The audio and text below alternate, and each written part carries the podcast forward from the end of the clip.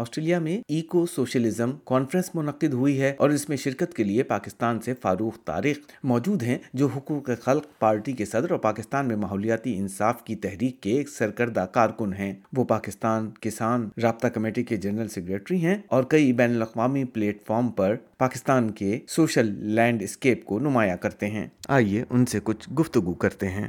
بہت شکریہ ریحان صاحب، میرا نام فاروق تارک ہے، میں ایک سیاسی جماعت ہے، حقوق خلق پارٹی۔ اس کا میں پریزیڈنٹ ہوں اور ایک کسانوں کی تنظیم ہے، پاکستان کسان رابطہ کمیٹی، جو کہ پاکستان کی تیس کسان تنظیموں کا نیٹ ورک ہے، اس کا میں جنرل سیکریٹری ہوں اور پاکستان میں جو کلائمیٹ جسٹس کی موومنٹ ہے، اس کے فاؤنڈرز میں شامل ہوں۔ ہم نے پچھلے عرصے میں ایشو پہ کام کیا ہے، جلوس بھی نکالے ہیں ریلیف کا کام بھی بہت سارا کیا ہے۔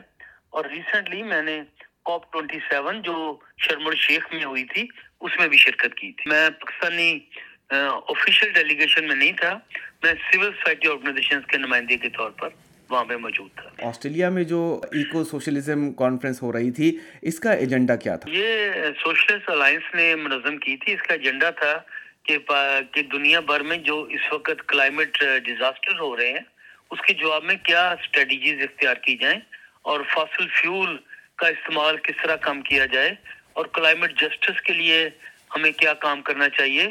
اس کے علاوہ جو ہے وہ کلائمیٹ کے مختلف آسپیکٹس پہ بھی گفتگو رہی ہے۔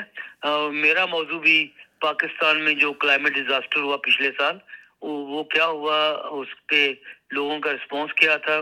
اور کیا ہونا چاہیے پاکستان کے لیے؟ اور کیا ایسے ملک جو کلائمیٹ ڈیزاسٹر کا شکار بنتے ہیں، ان کے لیے عالمی امداد کس طرح جو ہے وہ ریگولیٹ ہونی چاہیے؟ کوئی ڈھائی سو کے قریب لوگ شریک تھے، مختلف ممالک سے آئے ہوئے تھے ڈسکشنز ہوئی ہیں۔ میں نے دو ورک شاپس یہاں پہ کی تھی اور کلوزنگ سیشن میں میں کی نوٹ اسپیکر تھا اور پاکستان کی صورتحال کو میں نے واضح کیا تھا۔ اور میں نے کہا تھا وہاں پہ کہ میں شرمن شیخ میں ہم نے ہر روز مظاہرے کیے کہ پاکستان کا جو نقصان ہوا ہے وہ پاکستان کی وجہ سے نہیں ہوا۔ وہ امریکہ اور یورپین یونین اور جو انڈسٹریلائز ملک ہیں، ان کی گندی سنتی پالیسیوں کی وجہ سے جو انہوں نے ماحول کو گرم کیا، جو جو دنیا کا ٹیمپریچر اوپر چلا گیا ہے، وہ ان کی انڈسٹریلائزیشن کی وجہ سے ہوا ہے، جس کا انہوں نے خیال نہیں رکھا تھا۔ تو وہ نقصان پورا کریں، وہ لاس اینڈ ڈیمیج جو ہمارا ہوا ہے، اس کو پورا کریں۔ تو اس پہ بہت زبردست رسپانس تھا آڈینس میں۔ اس طرح آپ کو فوری رزلٹ تو نظر نہیں آتا لیکن اس کے امپیکٹ جو ہے وہ لانگ لاسٹنگ ہوتے ہیں۔ اچھا اس کے علاوہ آپ پاکستان میں ایک سیاسی جماعت کے بھی بانی ہیں اور وہ جمہوریت کے لیے مزدوروں کے حقوق کے لیے اور کسانوں کے حقوق کے لیے کام کر رہی ہے یعنی جو سوشلسٹ ایجنڈا ہے۔ ذرا اس کی کچھ وضاحت کریں گے؟ یہ حقوق خلق پارٹی پچھلے چار سال پہلے ہم نے اسٹیبلش کی تھی، پچھلے سال الیکشن کمیشن میں اسے باضابطہ طور پر پولیٹیکل پارٹی کے طور پر رجسٹرڈ کیا گیا ہے۔ لاؤڈ اسپیکر ہمارا انتخابی نشان ہے۔ لاہور سے ہم ایک الیکشن میں بھی حصہ لے رہے ہیں۔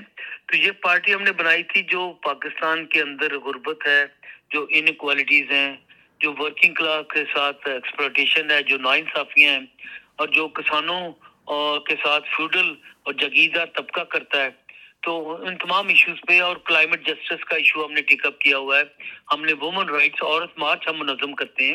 اور اس کے علاوہ پاکستان میں یوتھ کی جو طلبہ یونینز پہ پابندی ہے اس کے خلاف جدوجہد کرتے ہیں۔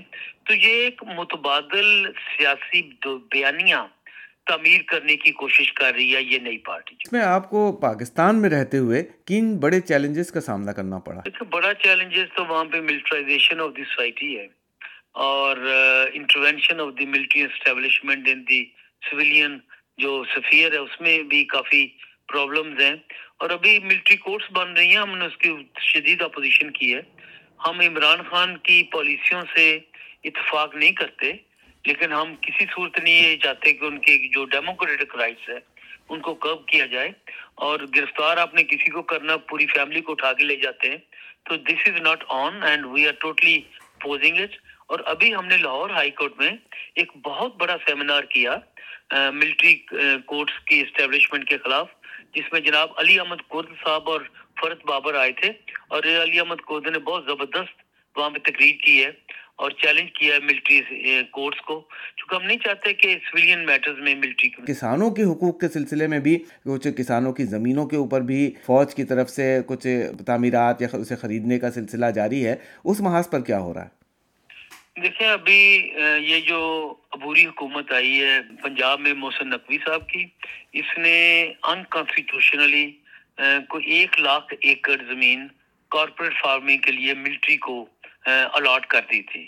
اس کے خلاف ہم لاہور ہائی کورٹ میں گئے۔ ہمارے احمد رافی عالم صاحب ایڈوکیٹ ہے وہ گئے اور لاہور ملٹری کورٹ نے وہ لیز جو ہے ملٹری کو دی تھی وہ کینسل کر دی۔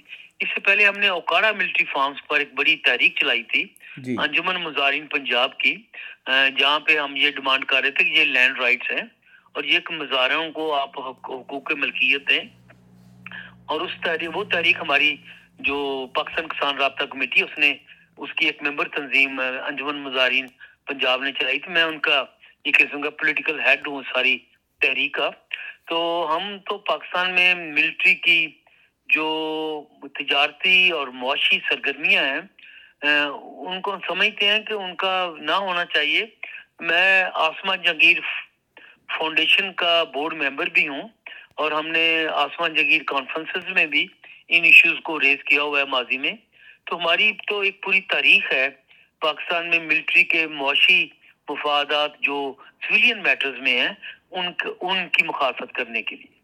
اچھا پاکستان میں جو چھوٹے صوبے ہیں، ان کو ہمیشہ کچھ نہ کچھ خدشات رہے ہیں، شکایات رہی ہیں۔ آرمی کی طرف سے وہاں جس طرح کی مداخلت ہوتی رہی ہے۔ مگر انہیں ایک شکایت یہ بھی رہی ہے کہ بڑے صوبے کی طرف سے ان چھوٹے صوبوں میں جب ملٹری کا کسی قسم کا آپریشن یا ان کے بقول کوئی حق تلفی ہوتی ہے، تو زیادہ کچھ شور نہیں مچتا اور اس سلسلے میں کچھ زیادہ احتجاج سامنے نہیں آتا۔ مگر اب کی پہلی بار ایسا ہو رہا ہے کہ سیاسی طور پر بھی پنجاب میں فوج اور سیاست دان بالکل آمنے سامنے نظر آ رہے ہیں اس کے اوپر زیادہ قومی سطح کے اوپر آواز بلند ہوتی نظر آ رہی ہے۔ ان کی شکایت کتنی بجا ہے؟ ان کی شکایت بہت بجا ہے۔ بلوچستان میں جس قسم کے مظالم ماضی میں ہوئے، جو سندھ میں ہوتا رہا ہے، جو کے پی میں ہوتا رہا ہے، پنجاب میں اس کا اس طرح رسپانس نہیں ہوتا رہا۔ لیکن میں آپ کو یہ بتا سکتا ہوں کہ ہم ہمیشہ سے پاکستان کی مظلوم قوموں کے حق خود رادیت کی حمایت کرتے رہے۔ ان پہ ہونے والے استحصال کے خلاف آواز بلند کرتے رہے۔ مثلاً پنجاب سارے کا سارا کالا باغ ڈیم بنانے کے حق میں تھا۔ ہم لوگ واحد تھے جنہوں نے دو ہزار پانچ میں پہلی دفعہ جلوس نکالا اور میں نے لاٹیاں کھائیں لاہور میں کالا باغ ڈیم کے خلاف جلوس نکالنے کے لیے۔ اور یہ کوئی پاکستان کے حق میں نہیں تھا کہ آپ زبردستی ایک ڈیم کو بنانے کی کوشش کریں جب تین صوبے اس کی مخالفت کر رہے تھے۔ اسی طرح جب اکبر بکٹی کو قتل کیا گیا دو ہزار چھ میں تو ہم نے لاہور میں بہت بڑا جلوس نکالا تھا۔ تو ہم پہلے لیبر پارٹی میں تھے، لیبر پارٹی پاکستان میں۔ بعد میں پھر ہم نے یہ حقوق خلق پارٹی بنائی ہے۔ اور اسی طرح پشتون تحفظ موومنٹ کا جو پہلا بڑا جلسہ تھا موچی گیٹ کا، میں اس کا آرگنائزر تھا، جس میں علی وزیر بھی آئے، محسن داور بھی آئے، منظور پشتین بھی آئے، جس میں ہنا جلانی بھی آئی، جس میں جو فیض صاحب کی دونوں بیٹیاں سلیمہ ہاشمی وہ بھی آئیں اور جس میں حبیب جالب کی بیٹیاں بھی آئیں۔ تو ہم تو لاہور میں مظلوم قوموں کے لیے ایک آواز بن کر ابھرے ہیں۔ آخر میں یہ بتائیے کہ یہاں آسٹریلیا میں آپ نے کیا صورتحال دیکھی ہے اور یہاں رہنے والے پاکستانیوں سے آپ کیا کہنا چاہیں؟ میں یہ کہنا چاہوں گا کہ پاکستانی یہاں کا بہت بڑا ایسٹ ہے پاکستان کا۔ بڑی کمیونٹی ہے اسٹوڈینٹس کی بھی اور جو کام کرنے والے ان کی بھی۔ تو ایک تو یہاں کی جو پروگریسو پالیٹکس ہے، اس میں حصہ لیں اس اس کو پروموٹ کریں۔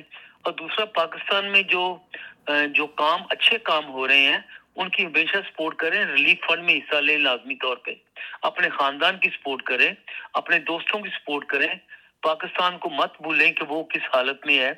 میں یہ کہنا چاہتا ہوں کہ پاکستان کی بہت بڑی امداد جو ہے، وہ ہمارے مائگرنٹ کمیونٹی جو پاکستان کی ہے، اس کی وجہ سے ہو رہی ہے۔ اور پاکستان زندہ ہی بیسیکلی فاروق طارق صاحب ہمارے سامعین سے آپ کا بات کرنے کا بہت بہت شکریہ۔ بہت شکریہ آپ کا آپ نے وقت دیا اور کچھ بات کرنے کا موقع دیا۔